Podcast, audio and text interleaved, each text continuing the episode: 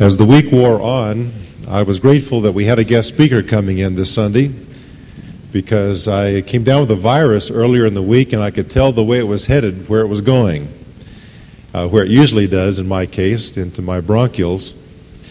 And uh, so last night when I got the confirmed word at 8:30 that Warren's flight had been canceled out of Chicago, I thought, well, Lord, you know what you're doing. You're in charge of throats as much as you are in charge of uh, snowstorms. And so we're trusting you. I actually feel rather comfortable doing this, standing in his place, because uh, as you may know, I was his associate for a couple of years back early in my ministry, and every time I preached, I was there in place of Warren Wiersbe. And so this is a rather a comfortable position for me to be in this morning. And I learned then that you don't fill his shoes, you set them aside and grow into your own. I'm going to ask you to open your Bible with me to Philippians chapter 1. Obviously, there wasn't a lot of time to plow new ground for this morning.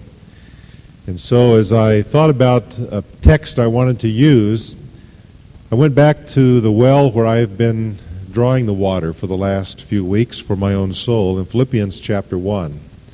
And I noted in reading through this chapter that the word gospel occurs over and over again. In fact, it's used six times in chapter 1. It's interesting to me that it's only used three times in the whole rest of the book. In the first, first chapter, six times the Apostle Paul refers to the gospel, the good news. And he defines it as the gospel of Christ toward the end of the chapter. It is the gospel of Christ. Verse 27 Let your conduct be worthy of the gospel of Christ, the good news about Christ. And so that gives us the content of the word gospel. He is talking about the good news concerning Jesus Christ, and the focus of that, of course, is his death for our sins, his burial, and then his resurrection from the dead. That's the focus of the gospel. Now, there's a whole lot more that surrounds that, as you know and I know. But that's the diamond in the center of the ring. The gospel of the Lord Jesus Christ. It's the good news of what he has done for us. But it also includes our necessary response to the gospel, which is to believe it to place our faith entirely in the Savior, to trust in Him alone. And that involves a turning from our sin, a repentance on our part, as well as a belief, like two sides to one coin. The gospel of the Lord Jesus Christ. It seems to me that in this chapter, the Apostle Paul is telling us that the gospel of Christ demands a radical reordering of our lives. The gospel of Jesus Christ demands a radical reordering of our lives. There are three phrases that caught my attention as I noticed the word gospel. The first one is found in verse 5, where he speaks about the fellowship of the gospel. Philippians 1, verse 5, he says, For your fellowship in the gospel from the first day until now. Paul says, I thank God for that, for your fellowship in the gospel. The word fellowship here means a joint participation. It comes from our word uh, for fellowship as well. It means the having something in common interest. Partnership is the way some translations put it. It is a joint participation in something that people share in together, the fellowship of the gospel. When I see that word, I'm reminded that sin is the great divider, that sin is the great separator. Humanity is separated because of sin from God and from one another. And we see that proof all around us. We see it, for example, in the separation that is becoming exaggerated again in the races, particularly in America, where we thought uh, we had racial equality.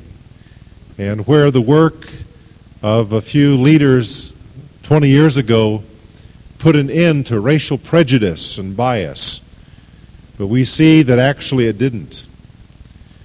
It covered it over for a while, perhaps, but uh, again we see prejudice raising its ugly head in our society. Uh, we see it with blacks and whites in particular. the campus at Bethel College has recently undergone the trauma of this sort of, of bias by the threats of a white supremacist former student who has threatened a professor and his family on that campus. And we see it in our newspapers week upon week violence of one race against the other, and very often black against white or white against black. Racial prejudice is with us, and it's evidence of sin. Because sin isolates, sin pulls us apart from one another. Our family has had the privilege of befriending an international student. His name is David. David attends Hamline University a very intelligent, articulate young black man from Zimbabwe in Africa. 19 years old, a jet fighter pilot in the Zimbabwe Air Force. A man who has traveled in many parts of the world, speaks six different languages, 19 years old. And studying in the United States, planning to stay here to make this his home. He's got a brother who lives in Boston, a sister who lives on the East Coast, though his parents still live in uh, Zimbabwe. but David was the object of racial threats a few weeks ago because he was dating a white girl on the Hamline campus, the bastion of liberalism. But because he was dating a white girl, he received uh, a threat telling him as a black man to stay in his place. You see, racial prejudice and bias does not stop at certain political lines. Racial prejudice and bias goes to the very heart of the human being, which is sinful. That's its origin.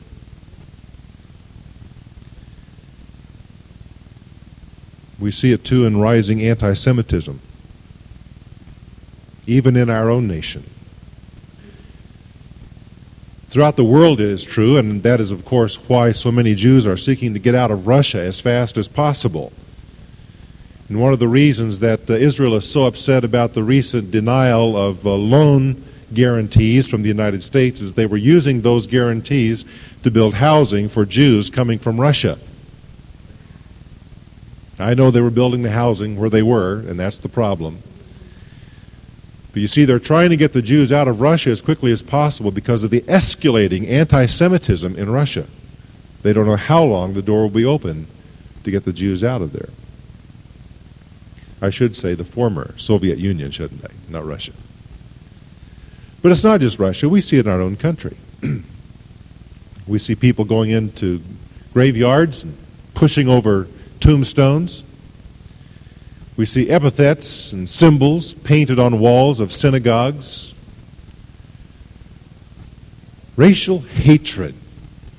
It is the result of sin, sin which separates people from people, as well as people from God.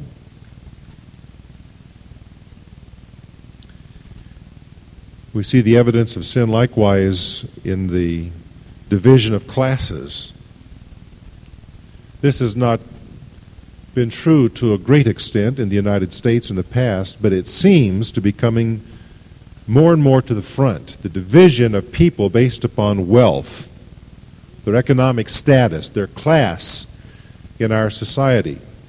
And certain politicians are playing that theme. And I think personally it's a very dangerous theme to be played.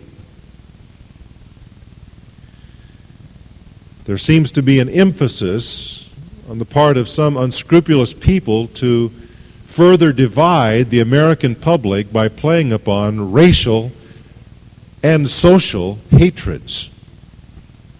The evidence of sin, because sin is the source of separation.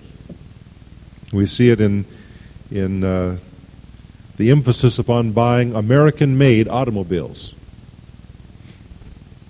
And whether this be class or it be race, I don't know. Because the point is that a lot of automobiles today are made in Asia. And uh, there is a movement to buy American. Of course, the only problem is when you try to do that, it's very hard. Because most of even what says made in America on it has components from other parts of the world. It's true, we do have a global economy. But the kinds of uh, divisions that we see arising in our world today come out of sin. We see it in the battle of the sexes. Once again, we get into the election year and we see polls upon polls. Men feel this way, women feel this way. Certain women's groups have their agenda, their political agenda. Other groups have their agenda. Division, separation, isolation. And it comes about because of sin. Now, that's the marvelous thing about the gospel, you see, because the gospel restores. The gospel unites. The gospel of Jesus Christ brings together what before had been separated. The gospel of Jesus Christ destroys all the sin made walls that separate people. And why is that? Because when we come to the cross of Jesus Christ, we come to the great equalizer. The ground is level at the cross. We come to the cross of Jesus Christ and receive the Savior in the very same way, no matter who we are, or what our race, or economics, or male or female. The gospel of Jesus Christ destroys all of the sin made walls that separate, all of the distinctions that cause people to hate one another. Paul says, I thank God for the fellowship of the gospel, that which we have a joint participation in. It's interesting to me that Paul, when he went to Philippi, began evangelism with a, a group of women who were meeting for prayer beside a river. That's how the gospel got started in Philippi. Women who were much more uh, less esteemed in that day than some people think they are today. Looked down upon. And yet that's where the gospel began. And Paul says, I look back to the very beginning when God began his work in you, and I thank God for what he did that very first day when Lydia was saved, and some of those other women beside the riverbank, that prayer meeting, and others of you who've been saved. That jailer, remember him? Jailers were not exactly the most popular people in the world because of the kind of work they were in. God saved a jailer, a despised class of people in that day. But you see how the gospel from the very first day in Philippi began to break down the barriers and to level out people at the cross. And therefore, the cross demands a radical reordering of our lives. The cross of Jesus Christ is the only answer to those things that are separating people from people, and certainly people from God. Dr. Raleigh Washington is the pastor of the Rock of Our Salvation Evangelical Free Church. I love that name. The Rock of Our Salvation, Evangelical Free Church, in the inner city, black populated area of Chicago, the, just the west side of downtown. I heard the choir from that church a few weeks ago. Boy, it was exciting. They get up to this area occasionally, and if they ever do again, I'd love to have them here at Grace Church. Now, some of you would probably need a pacemaker or something to make it through the concert. But uh, let me tell you, it's exciting music. I mean, it moves. Raleigh Washington was preaching to an audience that was quite mixed racially. he began to refer to Dr. Martin Luther King, who, of course, was the great crusader for racial equality, and who was assassinated back in the 1960s. And he commended Dr. King for some of the good things that he did. And then he said, and I thought it was very significant for him to say this as a black leader in Chicago. He said there was one thing that was missing from Dr. King's message. And he said that one thing that was missing was the most crucial part of anything he could have said. And that one thing that was missing was the cross of Jesus Christ. He had many good things to say regarding people and relationships, but he missed the heart of it. He missed the cross of Jesus Christ, that which alone can truly bring into fellowship people who are separated from God and separated from one another. The root of the gospel is the grace of God. And Paul says in the text that he, along with the Philippians, were sharers in that grace.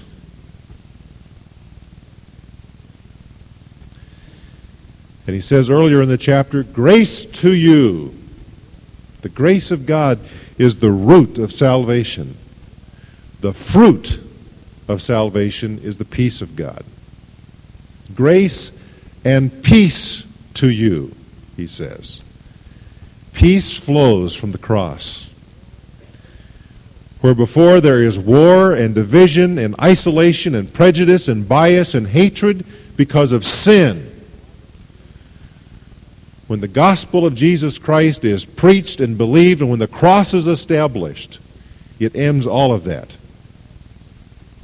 And it brings peace and restoration and oneness and wholeness where before there was only deep enmity. The gospel of Jesus Christ demands a radical reordering of our lives. If before we came to the cross we were infected by the kind of diseases we've talked about that flow from sin, where there is division and hatred and prejudice, we need to realize that there is no room for any of that now, this side of the cross. It's over. And it can be over, and we understand it. And it's not just that we're covering it over, it's truly finished because we see other people through the cross.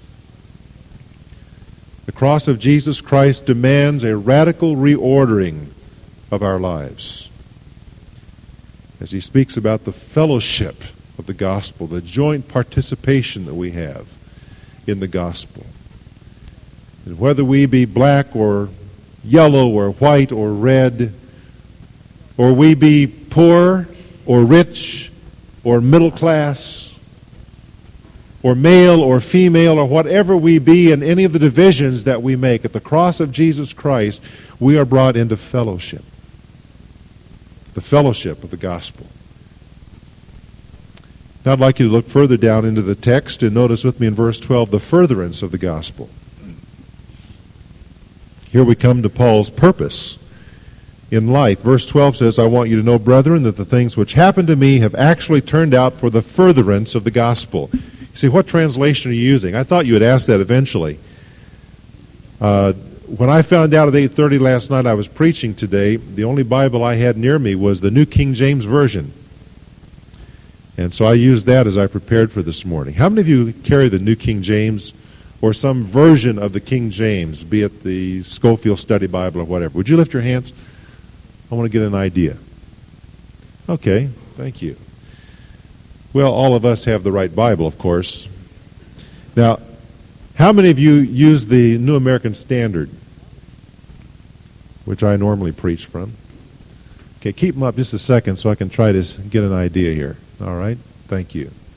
How many of you use the NIV? Would you lift your hands? Well, we are a divided church.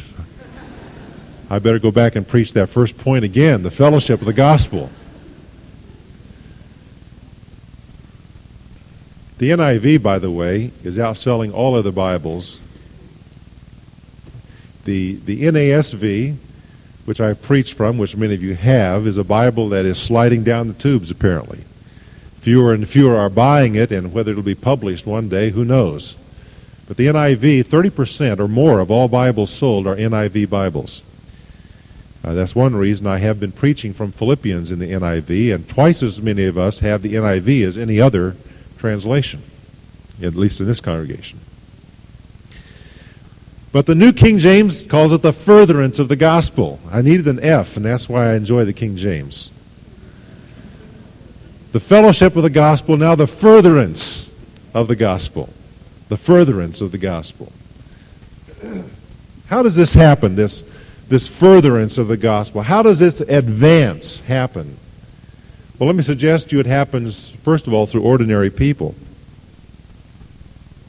Now, we might not call Paul ordinary because he was a rather unusual person in that he was an apostle of Jesus Christ.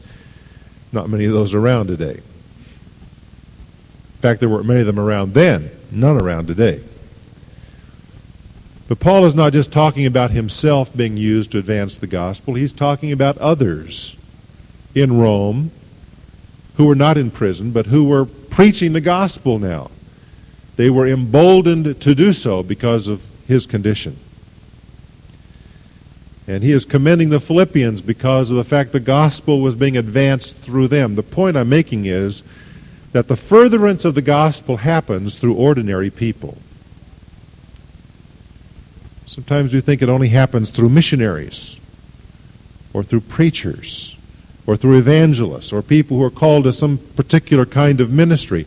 No, no. The fact is that all of us have a share in the advance of the gospel, it being furthered. It happens through ordinary people, and not only that, it happens through ordinary methods. Now, when Paul started in Philippi, there was an earthquake. I remember that too. He was in jail singing at midnight, and the prisoners were listening to him and Silas as they sang their duets. And then it says there was an earthquake that shook the place, and their bonds were loosened, and Paul and Silas were free. Now that would get somebody's attention. But you know, God doesn't use earthquakes very often. Now, there are some people around today who think that the gospel is authenticated through signs, wonders, and miracles. And that if you don't have those kinds of power encounters and power shows, then people aren't going to believe the gospel. I disagree with that. There are times when God chooses to demonstrate his power in some way, but those are exceptions and they are rare. God advances his gospel through very ordinary means like just talking. Twice Paul refers in chapter 1 to his defense of the gospel. The word means his oral defense.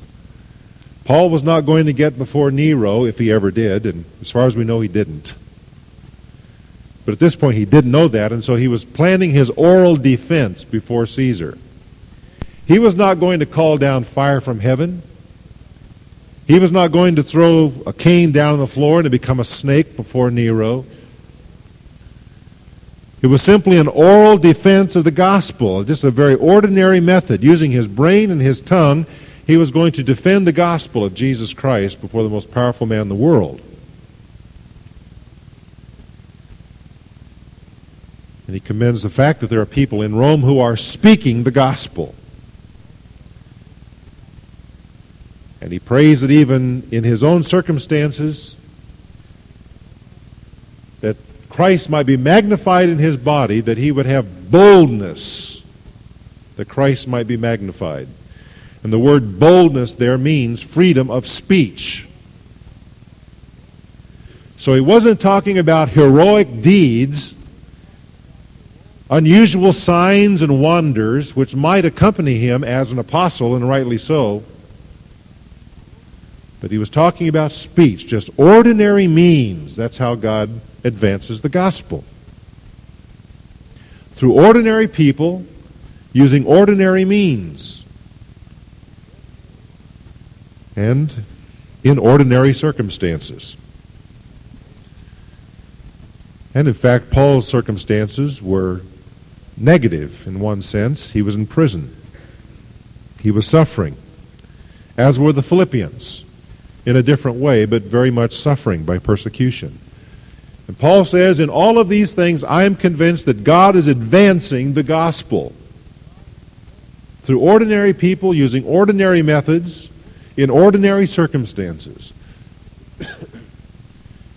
say, how can I be used to advance the gospel? Right where you're going to be tomorrow, whatever your ordinary routine day involves, just share the gospel through your ordinary mouth.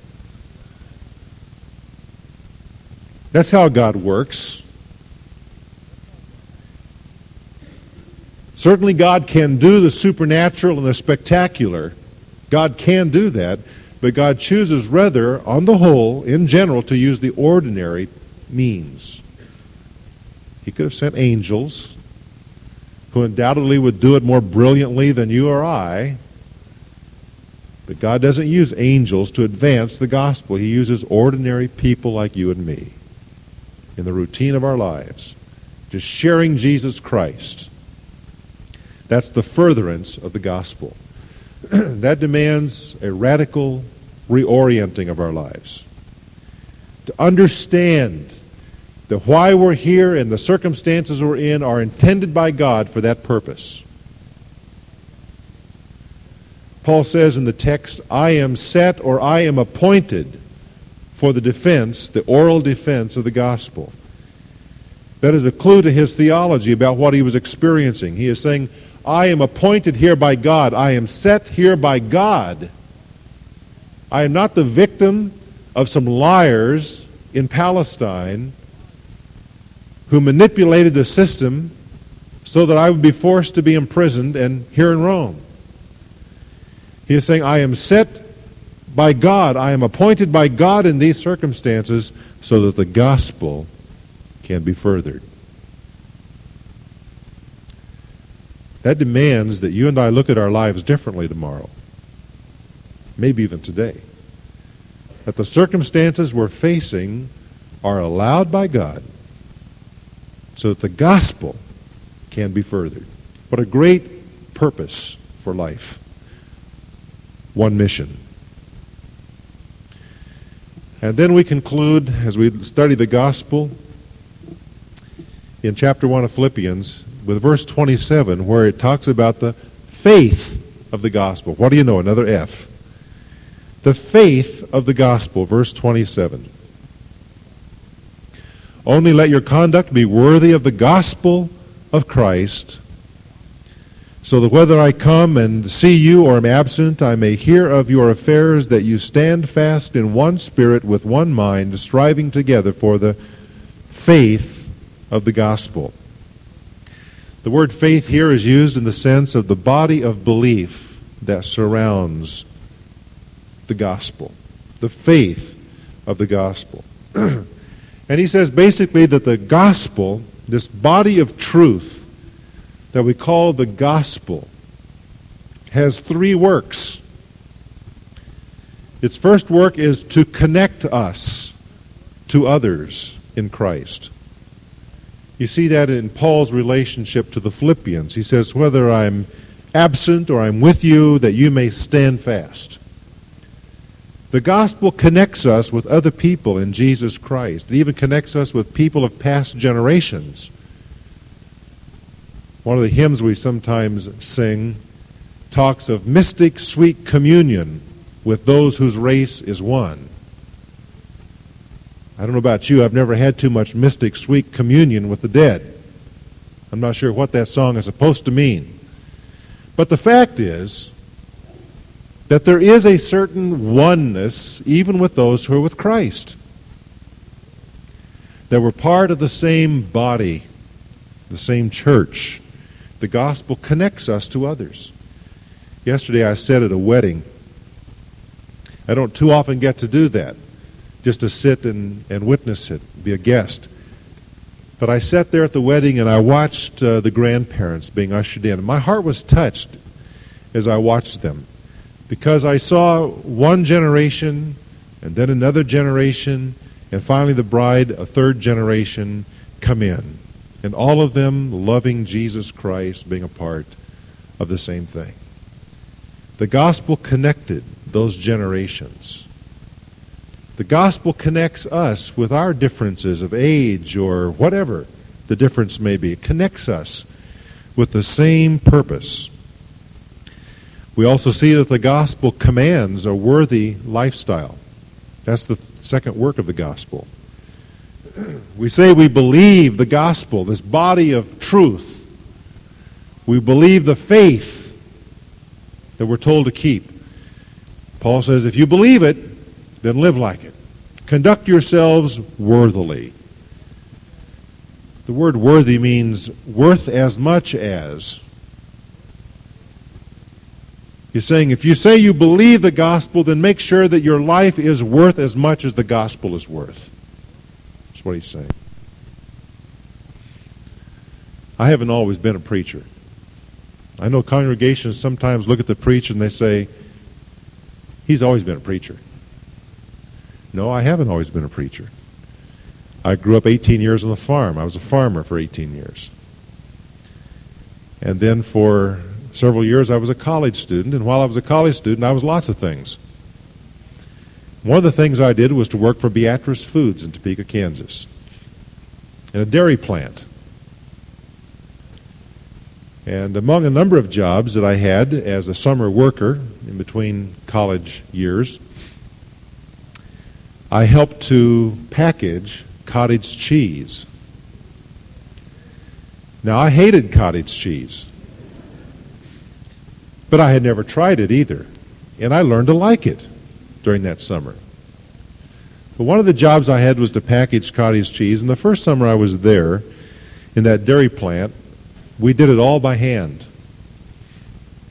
Now, I remember one weekend, it was around the 4th of July, there was a sale on cottage cheese. And every vat in which we made cottage cheese was used, and it was all chopped up like it was supposed to be. And there were three of us who were responsible for packaging hundreds and hundreds and hundreds of pounds of cottage cheese. We put in an 18 hour day standing there packaging cottage cheese. Different size curds, different uh, uh, carton size, 12 ounce, 16 ounce, 24 ounce, packaging cottage cheese. And I remember about hour 12, we got a little punchy. You can only package cottage cheese so long before going out of your mind. So for about six hours, three insane people were packaging cottage cheese. And I'm telling you, some of the cottage cheese that went out of there about hour 15 or 16 had to be returned. Because you see, the carton just wasn't packaged right. It just wasn't packaged right, and people were not willing to buy it because it wasn't worth the price they paid. Paul says if you say you believe the gospel, that you possess the faith of the gospel, then let your life be worth that or else don't profess it. That's the implication. Conduct yourselves in a manner that is worthy of the faith that you say you have. The gospel of Jesus Christ demands a radical reordering of our lives. It means that I can no longer see anyone apart from the cross of Jesus Christ. It's changed my vision. It's made me colorblind. It causes me to lose sight of all of the sinful distinctions that I may have made before. The gospel of Jesus Christ means I can no longer see anyone apart from the cross and through the cross. The gospel of Jesus Christ means I can no longer understand my circumstances apart from the cross. I cannot understand the snowstorm yesterday that prevented our guest speaker from being here apart from the cross of Jesus Christ? I still don't have a full answer on that, but I, I dare not separate the cross from it, nor do you. The loss of your job, the breakup of that relationship, the illness of your loved one. Whatever the circumstances of our lives, we cannot separate those things from the cross of Jesus Christ because God is at work in our circumstances, and what He is doing is advancing His purpose in the world, His mission, the gospel. Thirdly, it means I can no longer order my lifestyle apart from the cross of Jesus Christ, by whom the world is crucified to me and I to the world. The gospel of Jesus Christ demands a radical reordering of my life and my lifestyle. I cannot live the way I once lived. I cannot live for what I once lived for. Everything comes to the cross, to Jesus, and it's measured by that. And so, as we conclude the service,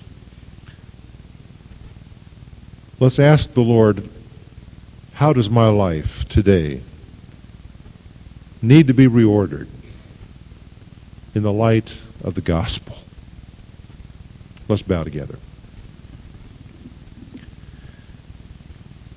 Obviously, I cannot answer that question for you. Only you can answer it. But what does the cross mean to your life? To the way that you think about other people? Even people who aren't nice. Even people who may smell bad. Even people who don't do their part of the bargain. People who are different than you in the way they feel about things. How does the cross need to be applied to your vision of others? How does the cross need to be applied in the way you see your circumstances? What you're passing through? Can you honestly say, God, I don't understand, but I give thanks. And I am trusting you that you are advancing the gospel through me as your child. How does the gospel need to be applied to your lifestyle choices? to the places you go and what you choose to see and rent to see. The kinds of materials that you read. The kinds of programs that you imbibe.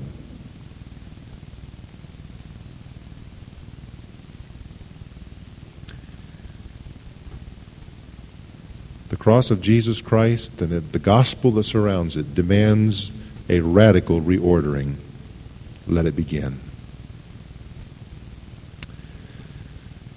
Father, too often we have professed the gospel simplistically. And we have not seen the cross in its radical demands upon our lives. But we've been reminded somewhat of that this morning. And so, wherein any of us need to reorder our lives in obedience to the gospel. May we do it today. Being yielded and surrendered to the Lordship of Christ. Saying, King of my life, I crown thee now. Thine shall the glory be. May we do it and trust the power of the Holy Spirit to bring about the kinds of practical changes that are necessary so that we may live as it becomes the gospel of Jesus Christ.